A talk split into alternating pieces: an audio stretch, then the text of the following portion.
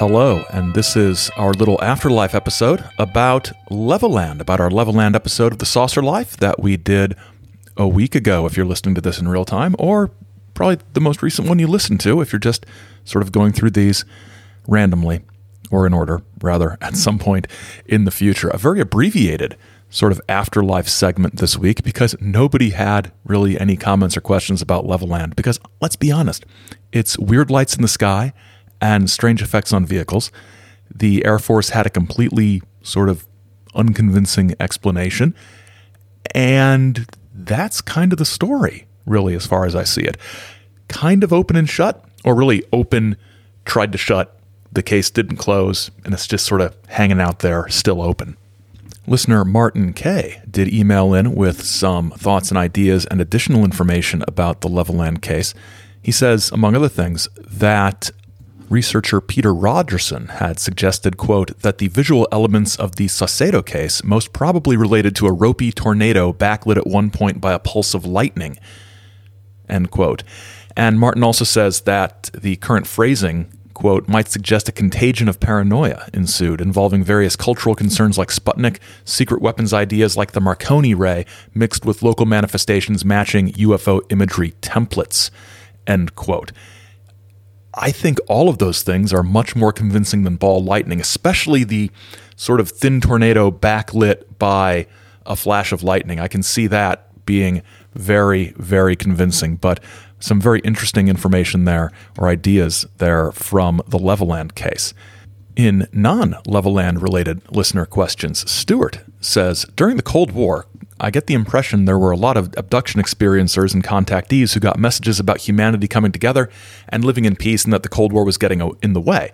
However, after 9 11 and during the War on Terror, I don't get the impression of similar experiences asking humanity to live together in religious harmony and put hostilities aside. I was wondering if A, I am wrong, B, if there's any reason for this other than the aliens getting bored.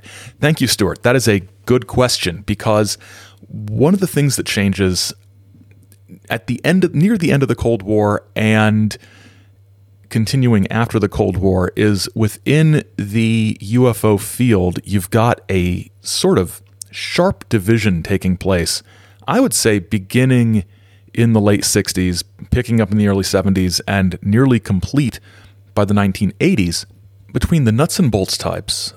And I would include abductees, most abductee narratives or theories in that sort of nuts and bolts, they're here to get us type, from the more new agey universal peace narratives. Now, there's still some crossover, and these two fields are borrowing ideas from each other continually, but there is still a space brotherly, sisterly love, can't we all just get along? Humanity must come together. Sort of feel out there, but it's kind of sequestered away way away from the more, dare I use this word, mainstream ufological circles.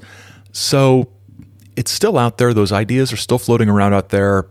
If you look at sort of the fact that there are still people channeling Ashtar today, saying things that are updated for our current world situation, but not necessarily substantively different than the sorts of things Ashtar was saying back in the 1950s, you sort of get the idea that a lot of aspects of contactee style thought never really leave. They just got severely pushed under the rug by um, by the the ufological monoculture. And if anybody wants to start a band and name it ufological monoculture, you have my blessing, and I can guarantee you at least one sale right here. Okay, last question for today that was emailed in. Uh, Lester says, when Boylan or Greer or whoever do ET diplomacy, who do they talk to? Ashtar, the Nine, Cthulhu's home planet, Lanulos? And what do they do if their credentials are rejected? Since the above mentioned do not have any official standing in any terrestrial country, why would any space aliens take them seriously, unless they're just selling New Jersey or Texas while drunk on space rum? Um, that is a really good question. And Greer would sort of be fuzzy about it because he was fuzzy about a lot of the diplomatic details, but Boylan would tell you a whole story about how the aliens chose him and they're from the Galactic Federation. I mean, come on, why wouldn't they be? And they chose him because he is to be. Remember, if you listen to the Boylan episode, he's their representative, but also Earth's representative. He sort of makes up a weird position that makes no organizational sense, where he's sort of advocating for both sides to each other, but mostly for the aliens, not really sticking up for Earth governments or Earth people or anything like that. So if we sort of leave aside our predilection towards tongue in cheekedness, when tongue in cheekedness, there's a that's not a good band name. We sort of leave that aside looking at this. We can sort of see that the basic, as you sort of point out, Lester, the basic fundamentals of diplomacy don't make sense. This framework doesn't make any sense. And you could also ask the question of why alien civilizations would even have concepts like diplomacy. Why would aliens be anything like us at all? It's sort of a throwback to these contactee-ish ideas that, that always sort of permeate and never quite disappear, right? Well, an abbreviated afterlife edition this week as as you are listening to this, if you're listening to it right away, I am making my way down to the Strange Realities Conference in Nashville, where I will be speaking on saucer felons or saucer swindlers, which may be a better name. Um, the Afterlife two weeks ago, we had a, a preview of that with the uh, the fellas from Conspiranormal. And if you're listening to this on Friday the 15th, there is still time for you to get your online ticket and watch it from the comfort of wherever you watch things. Um, I was going to say the comfort of your your domicile, but you know you can watch things wherever. You could be like sitting in Panera, drinking their uh, free refills and watching the Strange Realities conference, which is something um, I don't recommend. Be somewhere more comfortable than Panera, and somewhere with with cheaper sandwiches.